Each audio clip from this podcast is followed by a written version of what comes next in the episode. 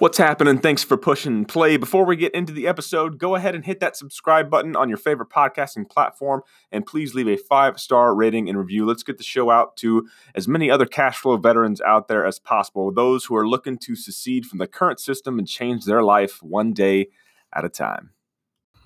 Also, don't forget to subscribe to the Cashflow Veteran Daily Newsletter. You can find that at cashflowveteran.com and download my latest ebook. I love being able to bring on new sponsors and affiliates, and I'm especially excited to bring on this next one with totgifts.com, Awares with a Purpose. And honestly, this is serving toddlers and the families uh, that they have for everything from color changing notebooks uh, to touchless foam soap dispensers for the kids when they get all sticky and you know they just they just carry germs. It's there's no way around it to be honest. Um, you got everything you know just to be able to be clean. There's crochet washcloths, and honestly, I, the one of the reasons why I'm so excited to bring this one on is because Layla was a guest on my show, and this is her her her business and her mom's business, and it's just so cool to have uh, things for the toddlers in our lives. Uh, for them to learn, to have activities to do, and all kinds of stuff. And you're supporting a a dependent owned business. You're supporting people who are part of the overall military family as well when you're looking into something like this. So I highly recommend it.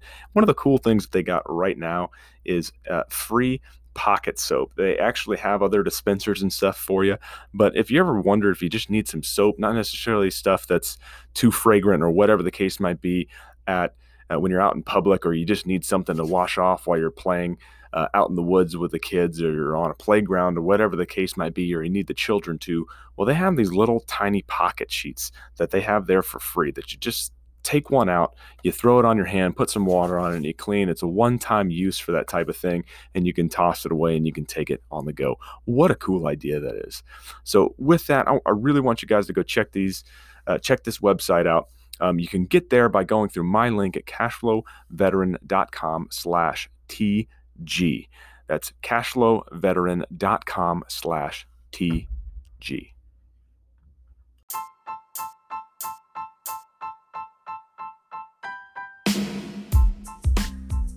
Welcome to Cashflow Veteran. This is John, your host. This is for military members, veterans, spouses, and anybody else affiliated with the military. This show is where fighting for your financial freedom is just as important as your political freedom. Let's get to it.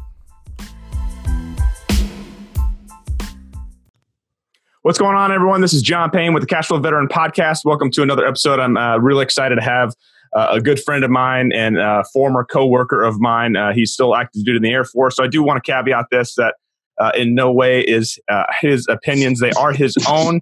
Uh, in no way are they a reflection of the Air Force or anything like that. So I at least want to start out with that. And nor are either one of us financial advisors. Um, this is more as educational content that we're putting out, and just to have a, a general discussion about it, and should in no way be taken as uh, advice on on financial matters or legal matters or any some such nonsense. Anyway, so Nick, man, how's it going? Welcome to the podcast. John, thanks for having me. Really appreciate it. I definitely have been listening to your stuff and absolutely love it. And uh, I can't wait to have the conversation today and, and talk about 401ks and TSP and should we invest and what's going to happen to the market and you know are we going to have a crash all those good things so uh, i can't wait to, to have that conversation here in the next uh, for the next couple of uh, for next hour or so yeah right on so i mean obviously uh, with Cashflow Veteran, it comes from a perspective uh, for military members, veterans, for spouses. So just give me a little bit of your history and background, real quick, of your military experience so far, where it comes from, and then I'd get into a little bit of how that's informed what you're doing financially, kind of for your own financial freedom, and, why we're even having this discussion today. Absolutely, absolutely. So, join the Air Force.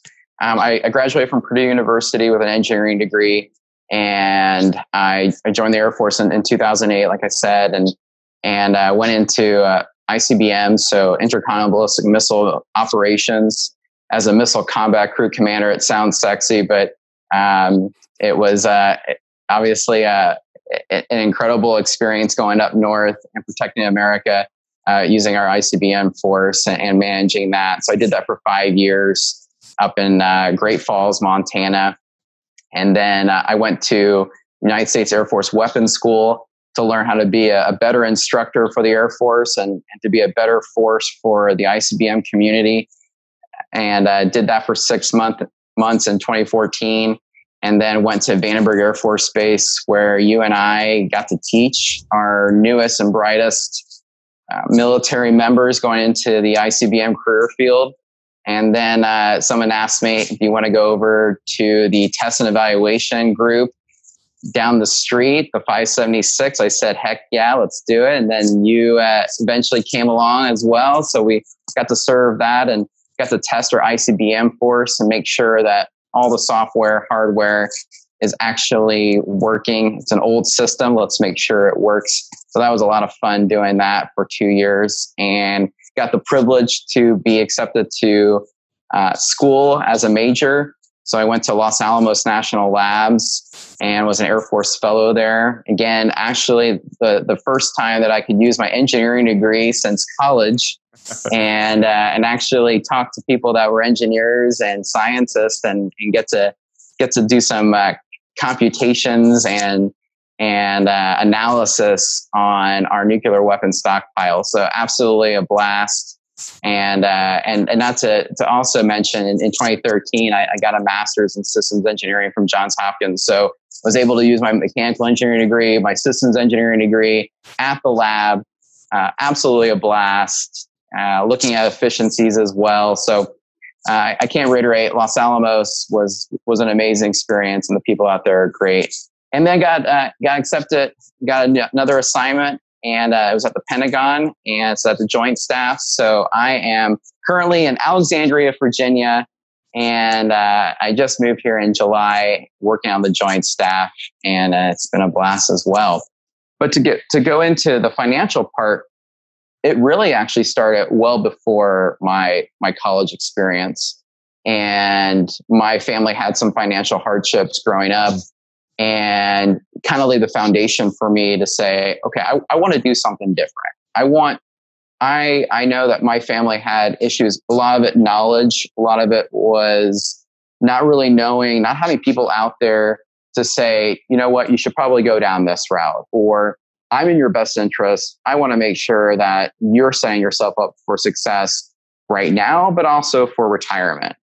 And so seeing that from from afar, but also experiencing it in in my family, I realized I want to do it differently, and I want to help others that are also uh, affiliated with the military to make sure that they're set up. They have the knowledge, they have the tools, so that they can go forth, whether it's in the military or when they retire or anywhere in between, that they at least can, they, they understand how to, to invest. And it's their choice if they want to take that route, if, whether it's financial investing or I want to, I want to invest in my health.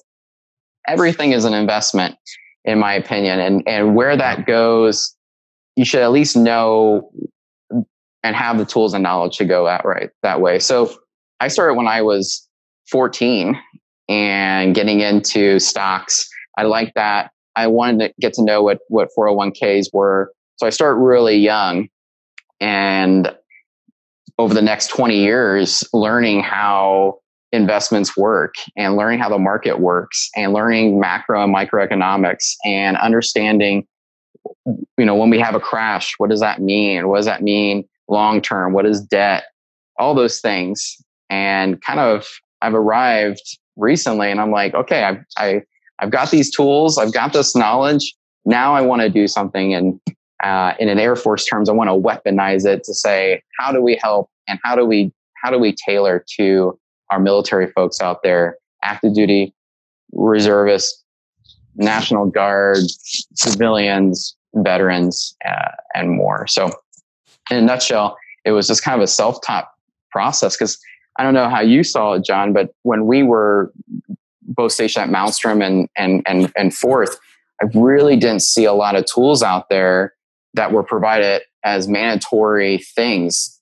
Uh, you weren't told, okay, you got to go to this class and you got to make sure that you score 100% on 401ks or 100% uh, standard on making sure that you're your uh, Roth TSP is is properly allocated for an evolving market. And we didn't get those things. It was there's a TSP for a savings plan, and there's some funds out there. Go have fun and and make sure that you invest in that because that's important for your retirement. And and you really either are interested in it or you're not interested in it. And I just happen to be like, well, I want to get more into what these funds are and, and beyond. And that's where I've arrived to your podcast today. Yeah, right on. Um, so, what would you describe kind of what you're currently doing as far as um, investing? So, you've mentioned TSP, you've mentioned stock trading. So, um, and, and, we'll certainly dovetail into some of these other conversations here in a sec too. But uh, what is it about? Uh, what specific investing experiences are you currently trying? What are you actually actively doing day to day? And then what are you also looking at long term and as from that? And then we'll dovetail kind of more into the general kind of discussion of some of that stuff too. So, sure. Well, well I'll, I'll start off saying I, I really took a, a, step back and I, I, reflected on on I self reflected and I, I wanted to look at my own personal finance and say where am I deficient in, and I did this a, a little bit while back and I said, okay, well, where do I want to, what's my goal in 20 years? Uh, I have eight years left uh, in the military to where I reach, reach 20 years. Do, you know, if I extend and I keep going, what does that look like? So I wanted to look kind of goals. I wanted to see what, you know, get an idea with that. And what I what I looked at first and what I've encouraged all of my people that I've given advice to is you first got to look at where's my current health at. We have a thing in the military called a, a PHA or a physical health assessment. You should be doing a financial health assessment. Where do I stand? What's my debt looking like? Can I control my spending? You know, what is my my budget every month? What does that look like? Am I spending it on things that are not necessary? So really trying to cut down my costs. So I looked at that and then I looked at, well, in order to do those things, I need to look at a budget. Do I have a robust budget? And there's great tools out there with Pocketsmith and other things that are out in industry that are free, um, as long as you don't have a gazillion accounts. Looking at at a good budget program to make sure I can translate the FHA and the deficiencies that I, I had identified there into a budget that will cover down on me, and I can I can improve as I go. And, and at the end of the day, I'm saving money every month. That is an investment. My, my paycheck is a, is an investment. So looking at that and then saying, all right, what am I at with my 401k? I've been contributing into my 401k, but you know, am I doing it the best way? And so really getting into the nuts and bolts of TSP. And about three years ago is where this kind of process was happening, where I really got serious. And I was like, okay, I, I'm looking at TSP, and this is what I'm currently doing. So, kind of, it's a good dovetail. I know that if I put money, and, and you talked about this on on your last podcast, if I put money in the S and P 500, I'm probably going to get about nine percent return. Warren Buffett has said that if I just put money into a Vanguard account uh, after I die, I've told my wife I'm going to put 90% in, in a in a ETF and 10% in bonds and you're going to do okay. I said, okay, well, that sounds like, you know, he's a pretty, pretty uh, big guru. I, I like hearing those things. I'll just do that. So I started to do that where I just started to put money into very risky C fund, which is uh, reflects S&P 500. Your S fund is re- reflecting your small caps. Your F fund is reflecting your bonds your pretty much BND ETF in, in Vanguard, and then your I fund, which is reflected off of VEA in, in Vanguard, is very, very close. They are not identical. You cannot trade on the stock market TSP funds, but there are funds out there. I'm a huge advocate for Vanguard. So I wanted to make sure that the TSP funds that I can't trade openly on the market, what do I have out there that mimics that? And, and then start tracking it. So that's where I really got into making sure that I'm maximizing all of my money that I put into to TSP. If I just throw money in, that's great. I will have some money at the end of the day, but actively managing your TSP is is always a very very important thing. But many many people that have come to me and said, "Nick, I'm a brand new airman in the Air Force. Should I put money right into TSP?" And I say, "Stop! Do not do this." Okay. Um, keep in mind what the purpose of TSP is, and that is for retirement.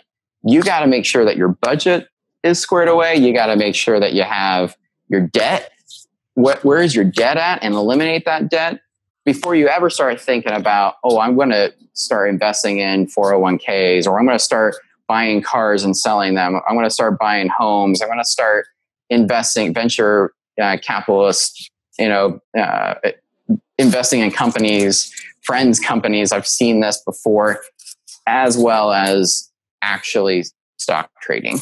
So get your debt out of the way first get your st- school loans out of the way, and then let's start really thinking about retirement because those that, that debt's going to pull you down. So I looked at my own debt and made sure that you know I had a, a, an avenue to get rid of that, and I'm I'm I'm lucky to say I'm debt free today because that was my mission. It was to get that debt out of the way before I start doing stock trading.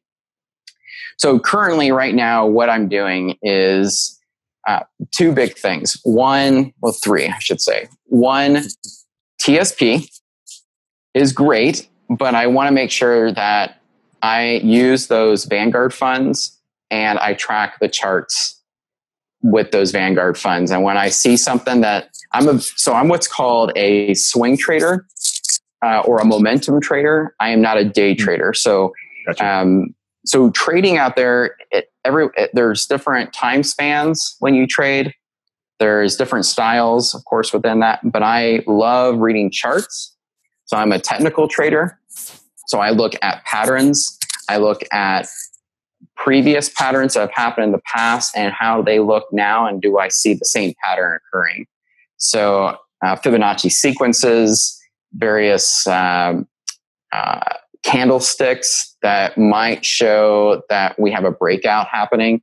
So I use the Vanguard ETFs that help me determine when I need to reallocate my TSP because I can't do that easily with with TSP. And there's not there's a couple websites out there that are great, great forums for TSP.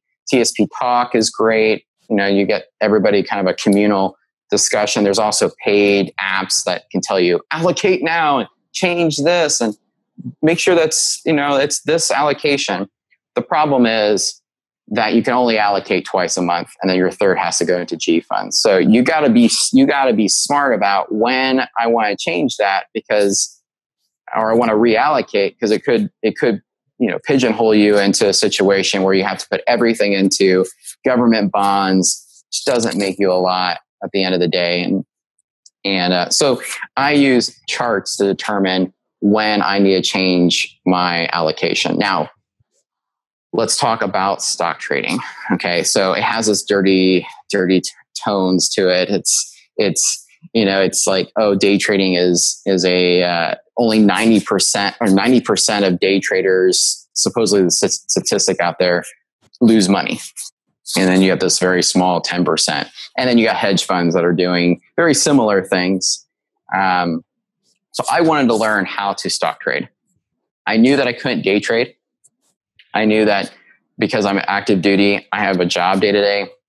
I I cannot be like, hey boss, I gotta I gotta punch and I gotta do some some charts here. One that violates ethics as a military officer.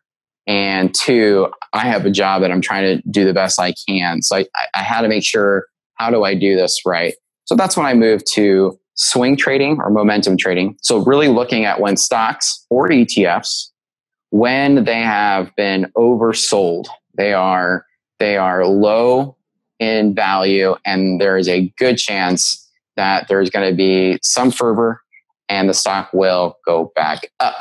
So I want to see where those stocks are. I want to isolate them, and then I want to purchase them. On the other side, too, is called value trading, which is what Warren Buffett does. And you mentioned this on your last episode. Warren Buffett looks at companies that are that are good value and he either buys them or buys a significant amount of that for the the average retail investor that's going to be very hard you don't have enough capital to do that Um, but what you can do is really look at a company, drill down, look at the shareholders meetings or watch the shareholders meetings or listen to them, look at their spreadsheets and determine what their intrinsic value is. So what their true value is based on their market cap and their price, their stock price. And if you can find a deal, just like a house that you want to buy out there, the house is low value, it's in a great neighborhood. There's no reason why this house should be sold at this price. I know that in four years, five years, I can sell that house for twice the price. That's exactly what a value trader does, and it's exactly what Warren Buffett does is looks at values and buys stock cheap, which which means that he owns a piece of the company.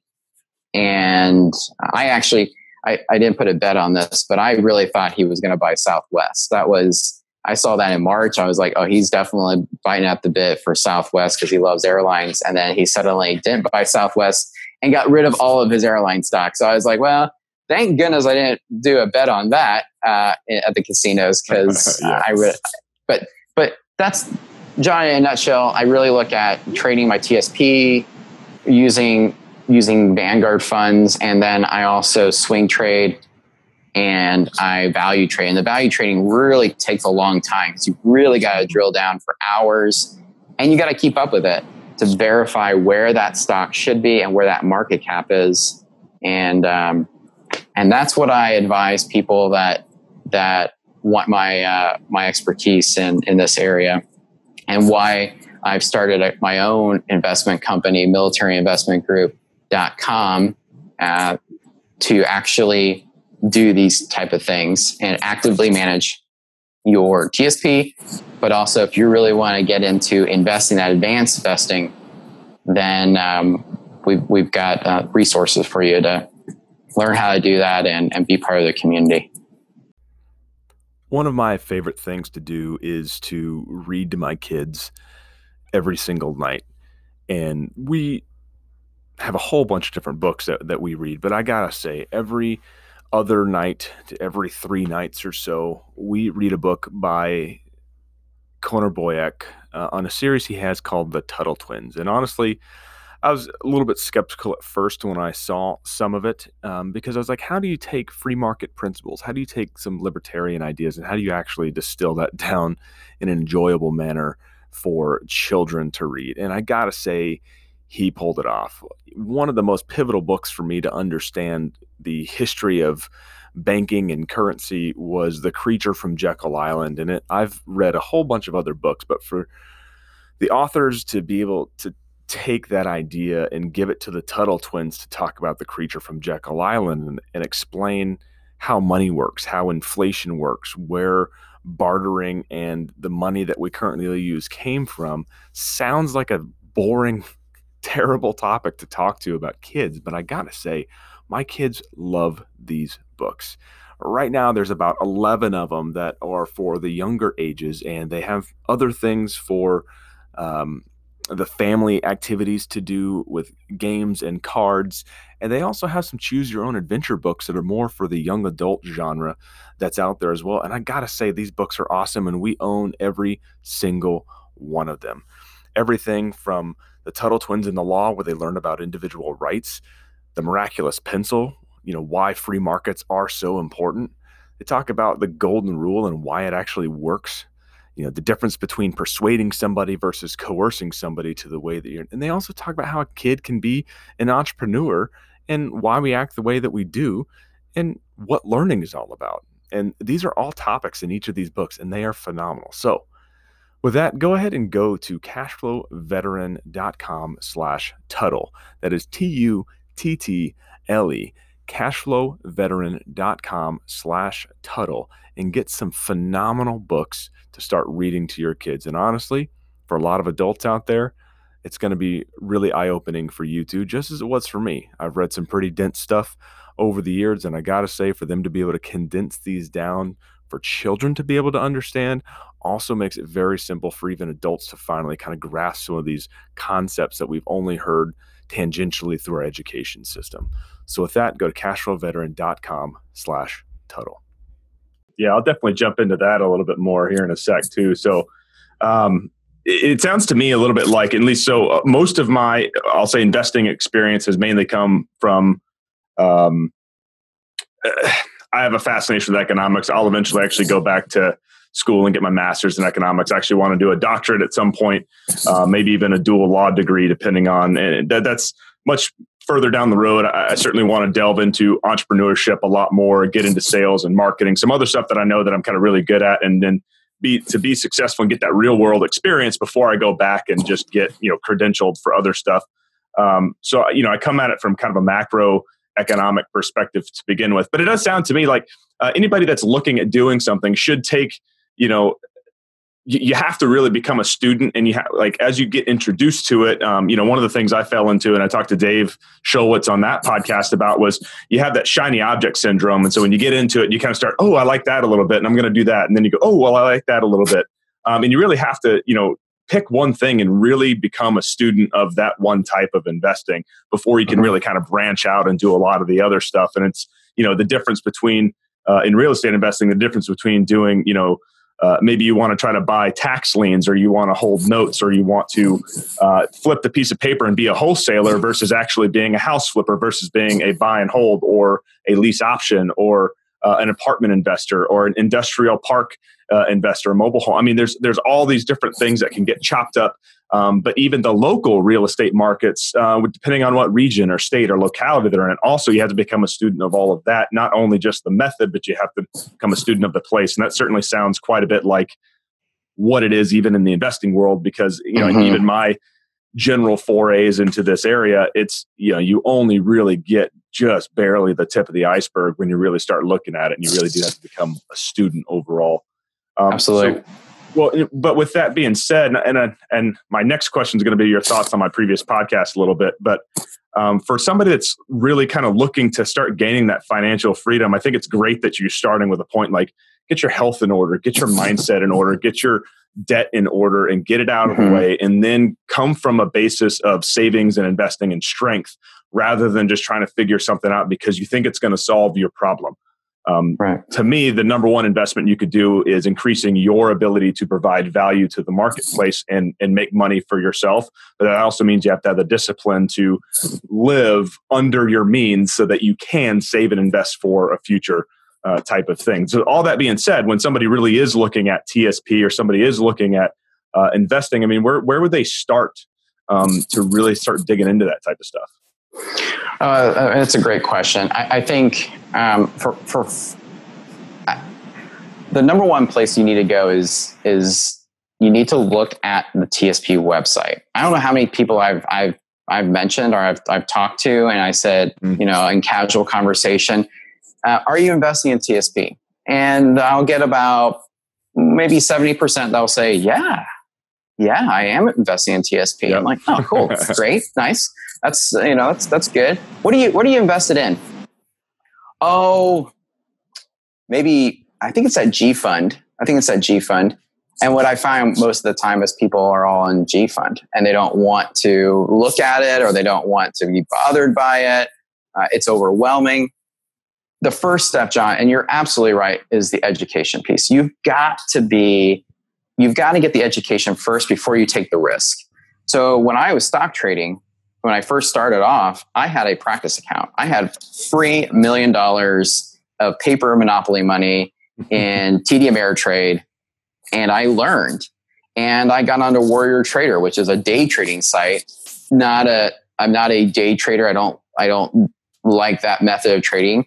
It's a very short time period. You're only trading between around 9:30 and 10:30 in the morning, and you're looking at volumes.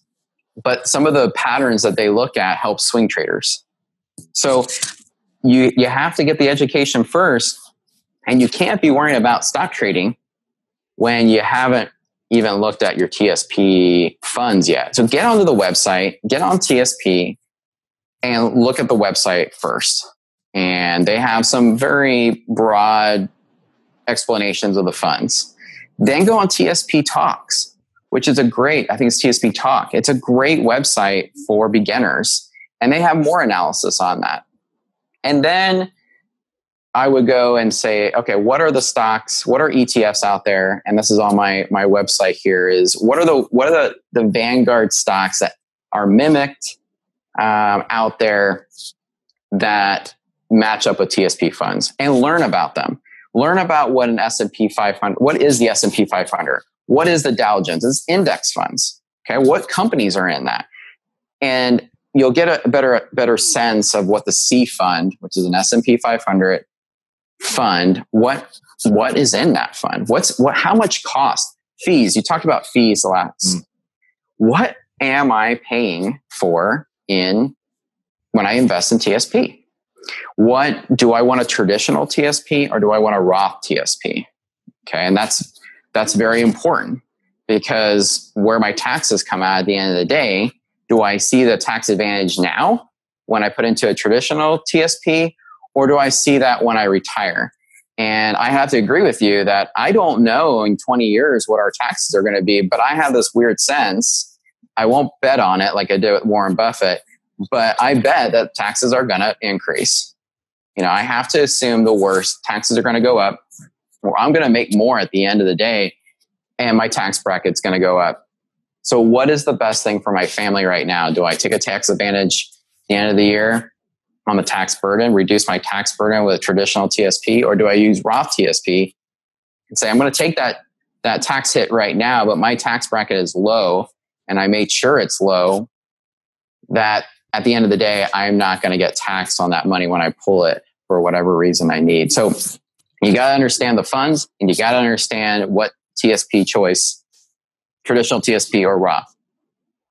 And then you just need to be a creature of, of, of knowledge and, and read and don't look at the headlines. CNBC, I love that site. I love Jim Cramer. I was addicted to Jim Cramer. I can watch Bloomberg all day long. I am obsessed by watching those shows versus like watching ESPN or anything like that. But those are sensationalized. Like their stocks are sensationalized.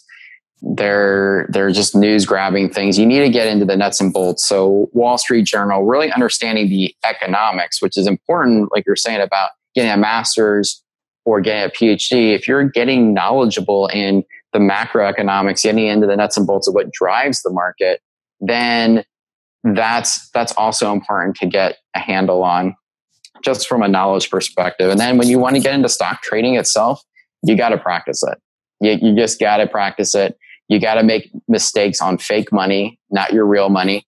And you got to learn that probably was uh, too risky or i should have used only $2000 here instead of 500 or you know you, you have to practice with fake money in order to show consistency to show that you can do this over and over again and then slowly dovetail into real money and and then consistently have results. If you're not consistently making profit then why are you doing that? Same things with houses why am i buying houses or mobile homes if at the end of the day i'm not making money on it you got to make sure that you're it is a investment hence the term you you are making money or you're investing in something for the future so that's that's from my perspective on where I would start first is just getting that getting that baseline knowledge at the website itself. Fair enough. Well, yeah, let's go ahead and dovetail a little bit then into um, your thoughts on my previous podcast. And I, I do want to kind of acknowledge my general bias, I think, at this point, where I, I, tend to think that if the government says that it's a benefit for you, or the government is setting a tax exemption or a tax credit, like whether that's real estate investing, I mean, there's certain things that are built for something. I don't tend to think that it's necessarily for your individual benefit as much as it is for them to incentivize a certain behavior of entrepreneurs or any other people uh, that are looking to increase their financial uh, pie um, in the short term and the long term, but they're also doing it in a way that maybe a free market wouldn't normally actually do that, which leads to malinvestments, mm. which is why I kind of have a bias against that um, and I'm, again, I'm not saying that people should not invest. I'm just saying they certainly need to go into it with eyes wide open. And the Austrian School of Economics is really the only one that I have seen that has consistently predicted not necessarily the when, but certainly the how and the why the market will crash um, mm-hmm. on on a number of different um, instances that we've seen in the U.S. in in other countries that are out there as well. Um, and and so and I'll, I'll hold off this one question because I kind of brought it up, and I was sitting down with a gentleman today that I, I am a coworker with at the place that I work with currently, and we were talking about private organizations and stuff. And I asked him a question. I was able to kind of take something I said in my previous podcast, and I was able to kind of condense it a little bit better. But just in general, from from kind of my acknowledged bias that's there. I mean, what are your thoughts about just my my trepidation of actually getting into the market? Well, I, I think I, I think having fear and having and questioning is always a healthy thing. You always want to make sure that you don't dive into something quick. Um, you know, when I first got into stock trading, I was like, what's driving all this? Like, mm. when is the next crash going to happen? How do I know when the crash? That's the typical question is how do I know? It feels like the system is rigged. It feels like I have zero control on day to day why the market, like why the market today. And if you look at the market even right now, it went down today. Well, why did it go down? Um, why would it more than likely be down on, on Monday? You got a lot of players, a lot of hedge funds, a lot of people that are much more wealthy than you and I getting into the market and manipulates it every day. You know, whether it's buying a whole bunch of stock or they rally up together and they buy a whole bunch of stock in one one thing, or there's fervor on Tesla and now it was it was two eighteen a couple months ago. Now it's seventeen hundred dollars. Why is that? And what I will say is this racked my brain for for months, and I got frustrated, and I didn't understand. Is the government controlling us? Let's put a whole bunch of stimulus into the to the economy, and let's see the stock market jump. You know, I can't control those things. I can't necessarily control what the government or what these entities do. All I can control is in my own sphere of influence. I can control how much risk I want to put in based on those conditions and I'm always looking at stock charts every single day to give me those indicators that something is is up or this is this is a weird anomaly. This does not look this does not look right. Versus looking on CNBC and and hearing, oh, you know, we definitely see a 30% increase by the end of the year. You see all these different, uh, or there's going to be a crash. It's going to be a massive crash at the end of the year. You can't, I can't I have to block those things out and say, I have to look at the charts and I have to, and I have to trust the risk that I want to put into it. So I guess bottom line is you can't blame what's the, what's the saying? You don't blame the, the player, blame the game. It is the game that you play in. You just got to know how to, when do I need to go into that game and when do I need to back out? And you have to have rules in place. And I always you'll talk to any stock trader or anything like that. There are a set of rules that you set and you don't get greedy and you don't get, you don't overstretch yourself because at the end of the day, it is, you're not controlling the game. You're not controlling the market.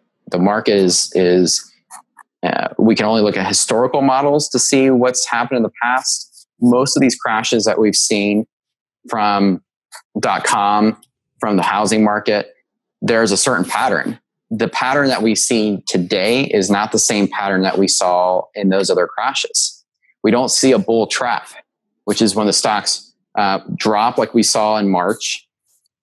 They bottomed out on the 23rd of March, and then for the most for most indices, uh, most sectors, and then we saw a nice nice climb. Uh, we, uh, we you know we've seen this right now. This this big bull run that we've had there's typically almost at 75 to 80% return back at all time highs, and then it crashes again. And we haven't seen that yet.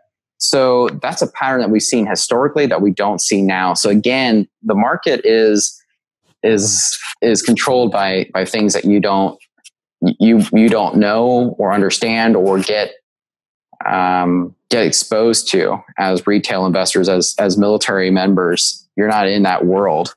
So it's not controllable. Um, you just have to be mindful of the of the charts and and read them every day. And that's I don't know if that answered what you're what you're looking at, but that's that's how I look at. it. I can't get frustrated with with predictions. No, and and I, I think you're bringing up a really good point where uh, you know I, am not necessarily saying that, and it's it's it's one of the things that I've had as, I, as I've kind of swallowed, I guess, the libertarian pill a little bit, and I've been kind of researching things on on my own and coming to certain conclusions that the the system is kind of rigged. And the question that I have is, there's certain things I can't control, and I I'm try to acknowledge those, but then I turn around, and part of the reason why I'm building Cash Flow Veteran and coming at it from a perspective of how can I individually um, and with other like-minded people secede from the system and, and do it without um, government money, let's say, mm. and how can, but what's the thing that I can specifically do um, to improve my overall life and to promote liberty and to live within a context of liberty that I can, at, at the end of the day, that I can live with. Um, and that's part of the reason why I got out of the military. And I certainly, you know, my journey is not everyone else's journey because obviously my wife is still active duty and my conclusions aren't her conclusions and we're we're you know figuring that out kind of as we go along even though mine led me out of the military for all intents and purposes. So um, you know i come at it from how, how do i take what i can control and and do something about it? And there's a, a school of thought within libertarianism called uh, agorism or agorism um, that is much very much down the path of like cryptocurrency because it's it's about counter economics how do you uh, take away the state's power to manipulate currency by the individual actions that you can take um, and the communities that you can kind of build from that um, of, of other like-minded individuals. So again, like cryptocurrency and some of those things are, are certainly uh, attempts to be able to do some of those things. At the end of the day, though, I don't know how much that will actually take you know power away from the state or specifically power away from the federal reserve to be able to print the money the way that it does um, and cause inflation and, and, a lot of other malinvestments in the economy. But I, I think it's going to have to kind of collapse under its own weight eventually.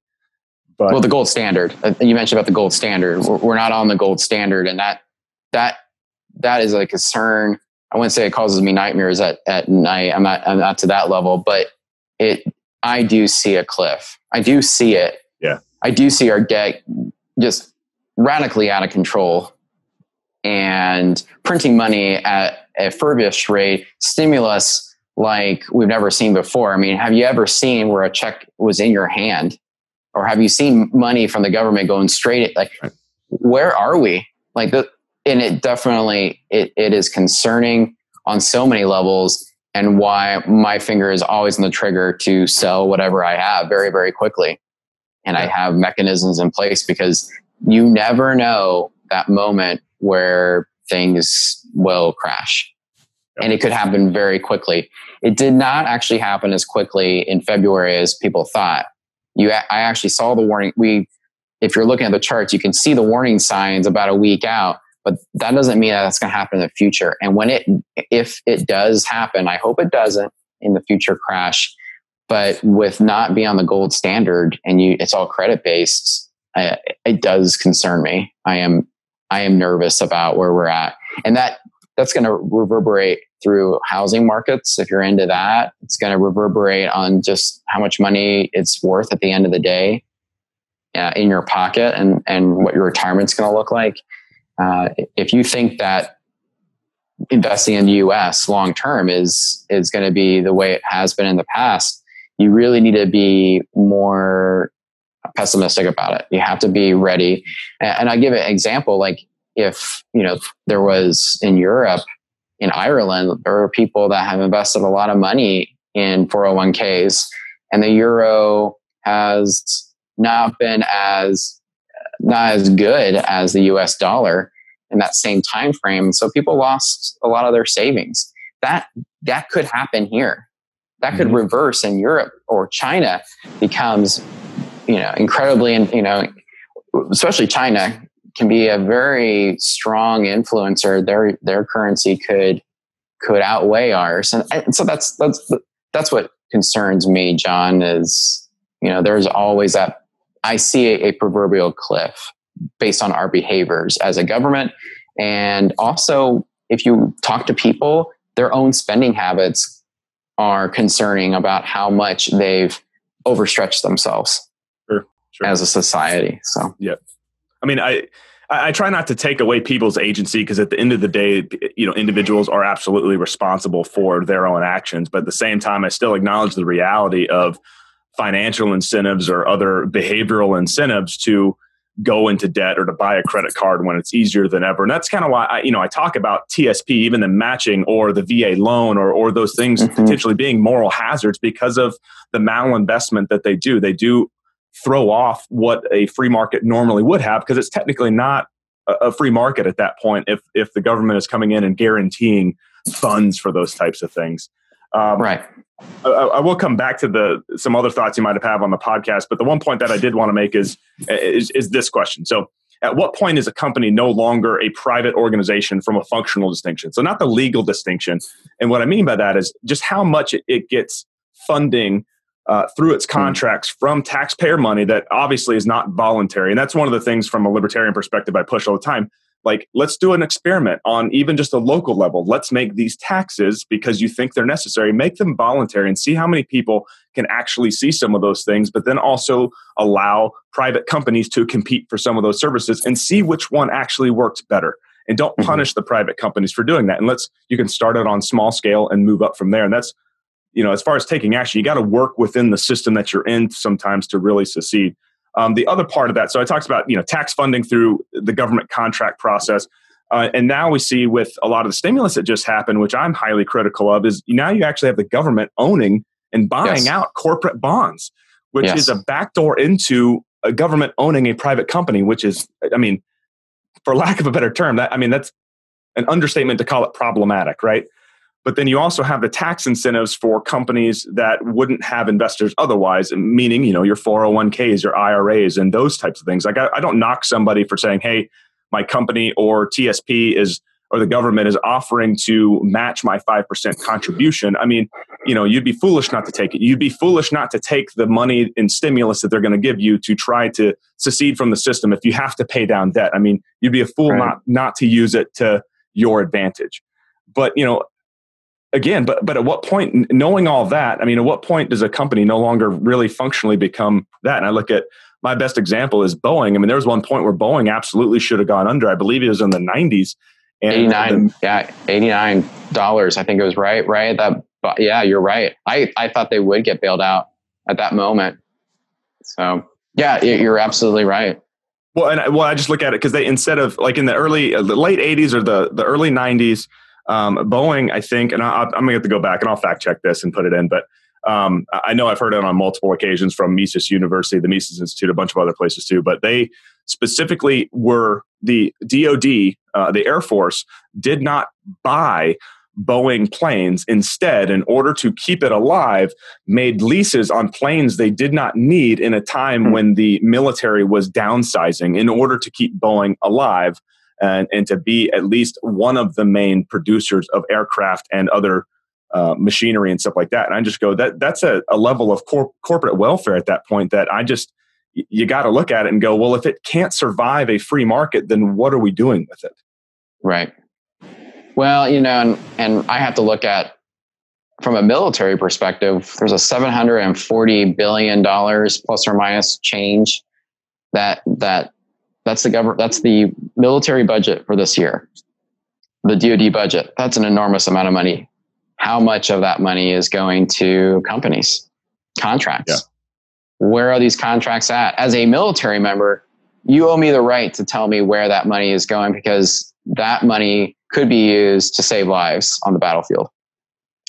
And I uh, and, and I, I would say if you're really interested in seeing where the money is going, look at their their fundamentals. Look at their yeah. their reports. Look at their their financials, and you will see an astonishing amount of money that that uh, if you really really break it down, you're absolutely right. A lot of this money is coming from the government in one way, shape, or form to keep these contracts that sometimes never come to fruition or they're especially in, as you know in ICBMs, like it, it takes a really long time for a product to come online.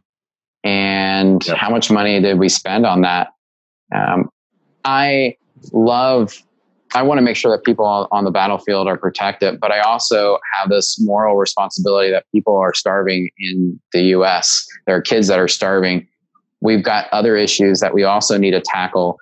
How do we tackle those problems and still keep our military strong but then also we got to make sure that these companies that are big names in the U.S. alive as well.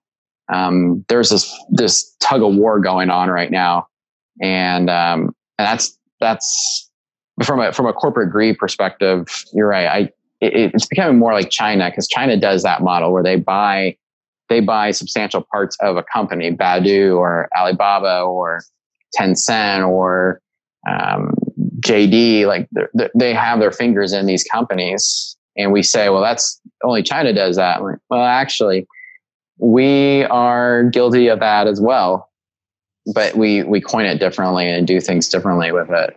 You know, we we mask it differently so I, I, think you're onto something. You're definitely right when it comes I think, to. I, I think it's certainly a road. I mean, it's just one more thing, one more feather in the cap of eroding our currency and stuff, and that's yeah. part of the problem that I kind of have with it. And and you know, certainly people could make the argument. I think it's for you know to have that conversation at another point in time on whether you know we need all the military force around the world and i mean that's a totally different conversation to be had um, sure. and i certainly have i you know i've changed my mind on a lot of that stuff i'm much more anti-war probably than i used to be i think even the usda that um, you know we basically make people around the world convert to cash crops and then in order to have regime change and have a popular uprising we then cut off any supply do an embargo and everything else and punish them financially which hurts you know children and women and innocent people in their country hoping that somehow you know the, right. the government we are just giving money to you know 10 15 20 years ago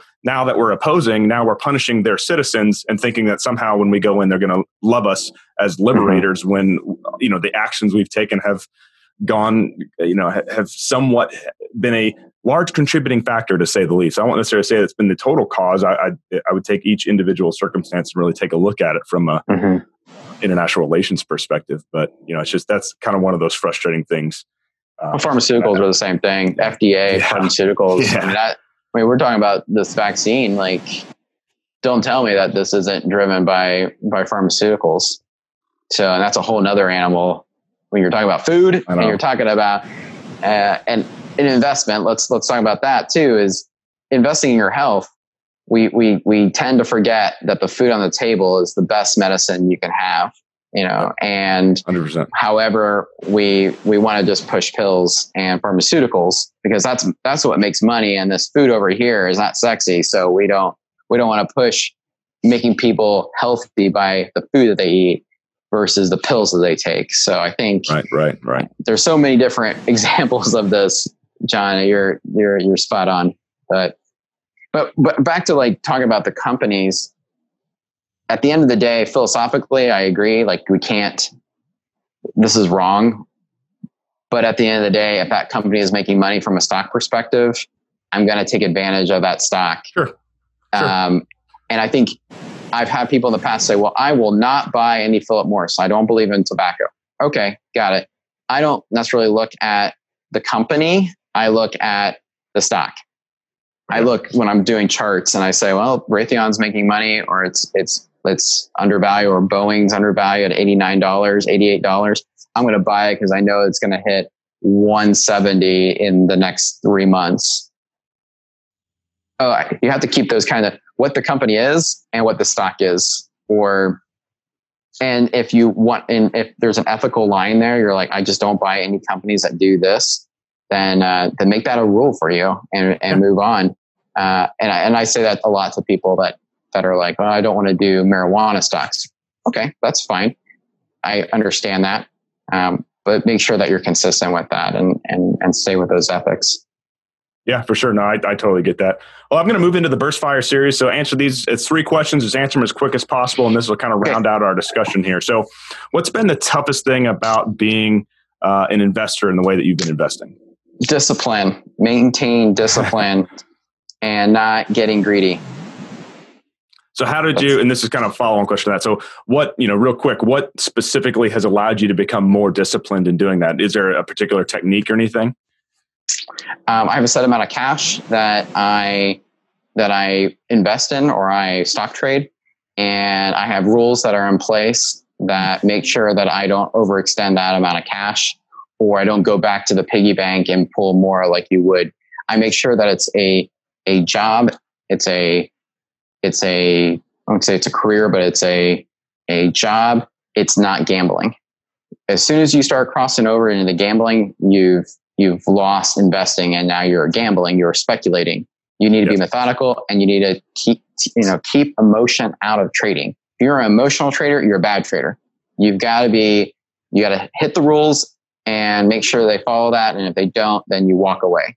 And and so being disciplined enough to walk away from deals that that may look good but don't follow the rules, you need to walk away. Yeah, right on. All right. So the next question. So what resources helped you the most with uh, investing and just in general financial freedom and, and moving towards that goal? Uh, read a lot of books, um, watched a lot of YouTube videos. Crazy enough, I watched the Young Investors podcast, which yep. is a, another podcast out there from some guys in Australia, which are awesome dudes. They love this stuff. They love value trading. So I really got into just your retail investors out there and then doing my own research. I'll plug another thing, which is chartingwealth.com. That got me into looking at charts and, and reading them and having good rules and discipline while you're trading. So I, I used, that was my biggest thing was, was chartingwealth.com. It's a free site. It's a free YouTube channel every day that you get. And there's analysis there and it's short 15 minutes and it was a great starter to get into more advanced trading. And then Warrior Trader, which is a day trading site, there is educational services there. They are you you do have to pay, but if you're serious about day trading, if you're serious about swing trading, and you want to get some education, day trading it has some good methods that translate to swing trading. So get out there and look at different sites that that are free first, and then if you are more serious, pay pay for the education. But I, I've done I've done that. That's awesome. I was trying to look up one thing. I think it's called the Billionaire Investors Podcast.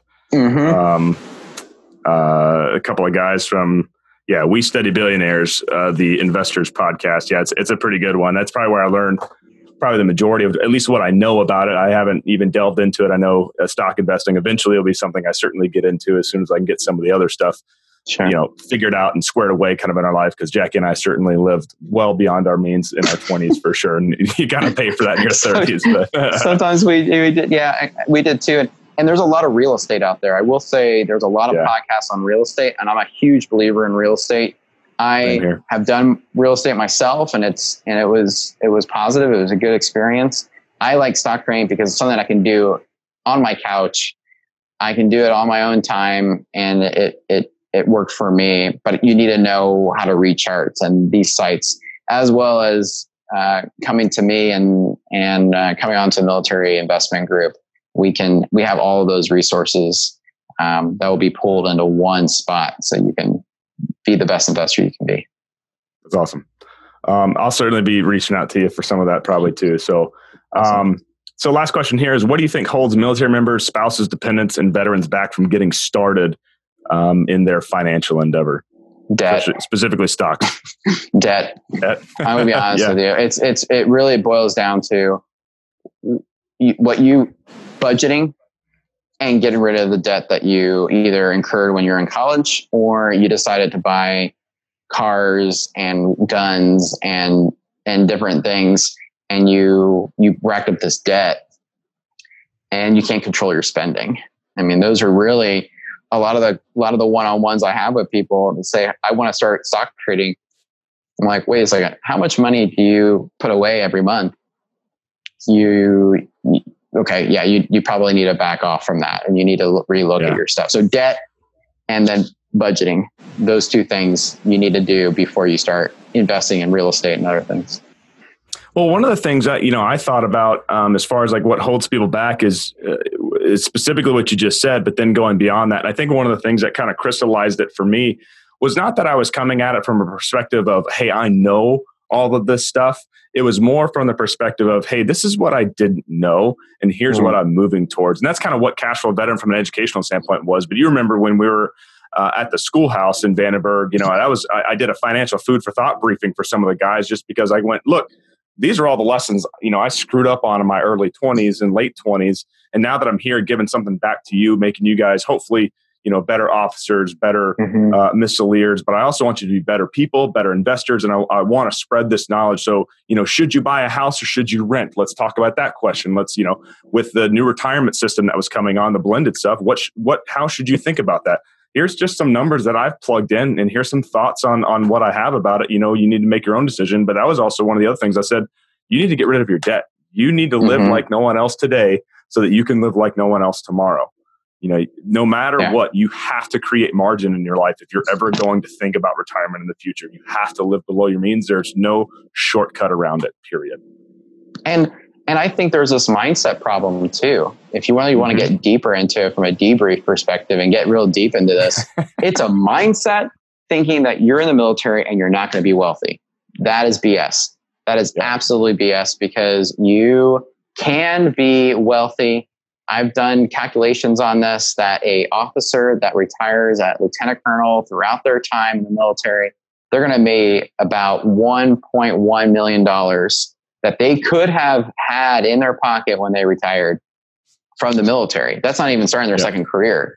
As an enlisted member, about half a million dollars. If you were saving a little bit, putting it into, you know, whether it's TSP, reducing your debt, all those things, that's I think people don't think that you're going to be wealthy and and and that's that's a that's a mindset problem. And, and to me, kind of once you once you get some of those rules set up and do that, I mean, you get to not only do you get to kind of push some of that and kind of pay yourself today to get there, which I totally support. And you know, nothing that I have necessarily means you need to do certain things in a particular order.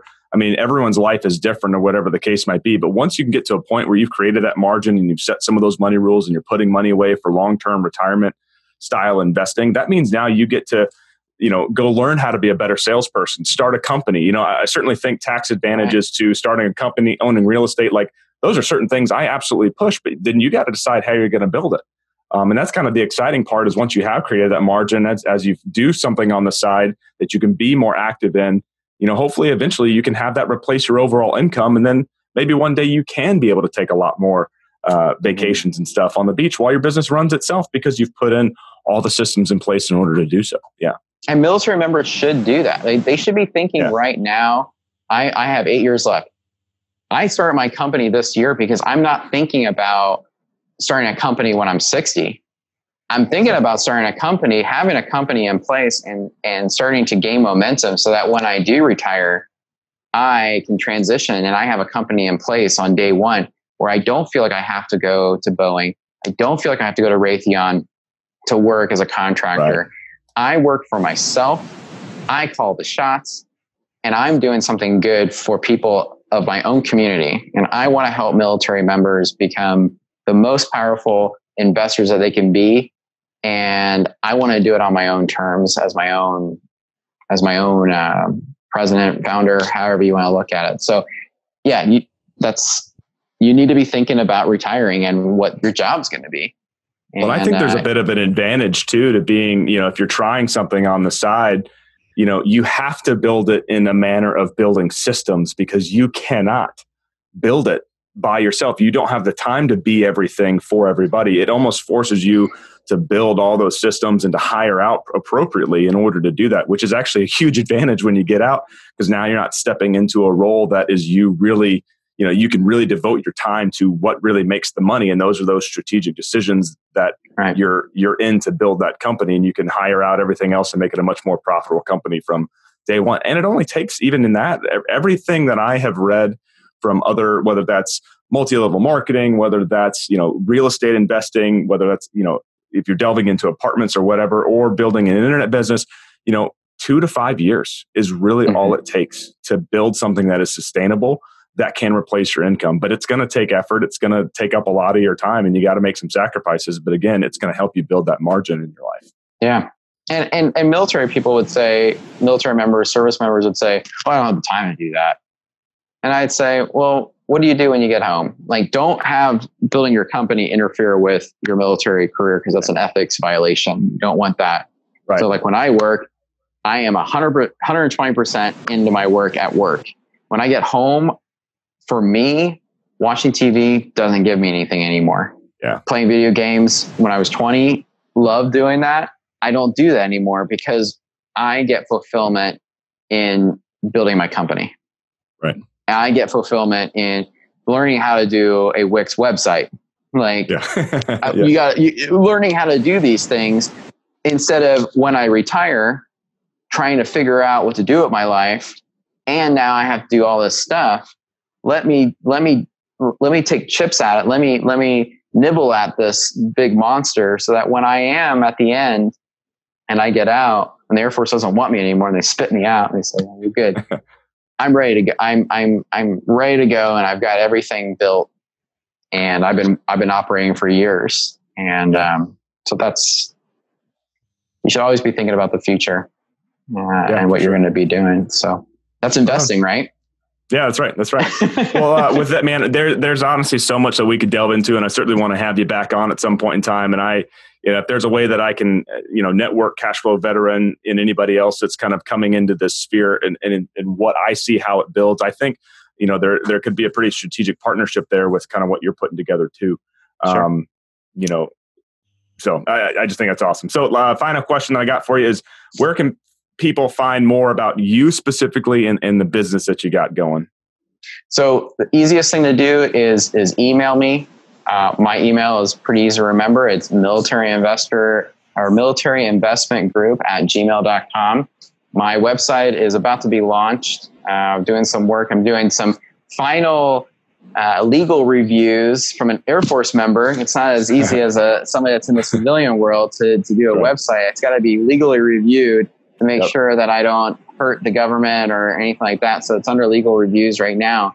Um, but easiest thing to do is just email me at militaryinvestmentgroup at gmail.com and and we can go from there and, and see what you're interested in and and and, and, and move uh, talk about your financial health assessment all the way to actual stock trading. So we'll, we can do the whole gambit and anywhere in between.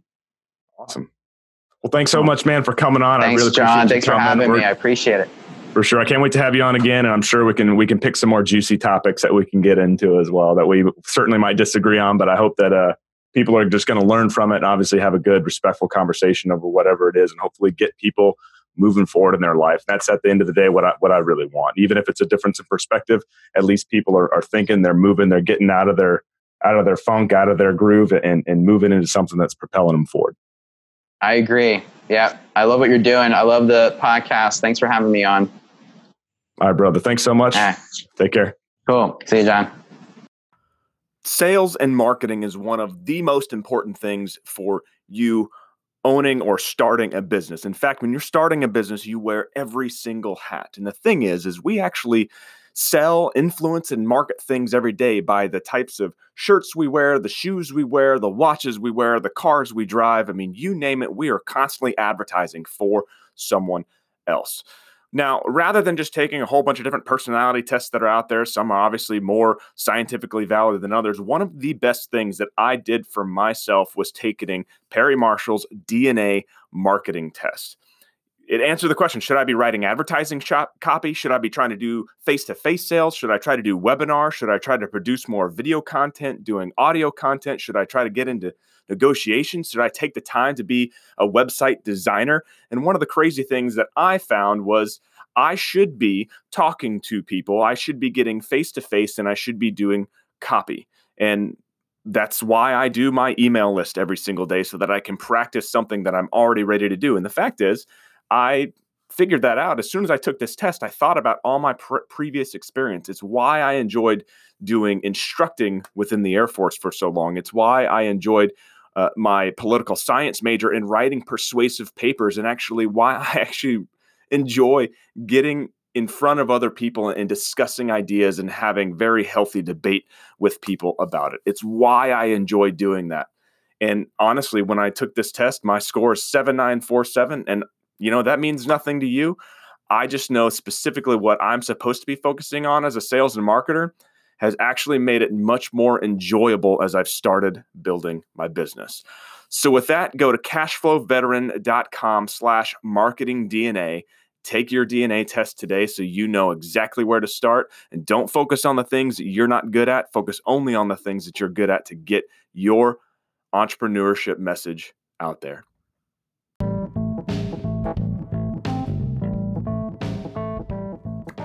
That's the episode. Thanks so much for listening. I really would appreciate your support through any of the advertising, the affiliate links I share, or you can go to cashflowveteran.com slash support and click on the $5 tip jar uh, and send a cup of coffee my way. Also, I'd love to hear from you, and you can easily do that by downloading the Anchor.fm app and leave me a voice message with a comment or a question or a topic that you'd like me to cover, and I'll see what I can do. With that, Take it easy.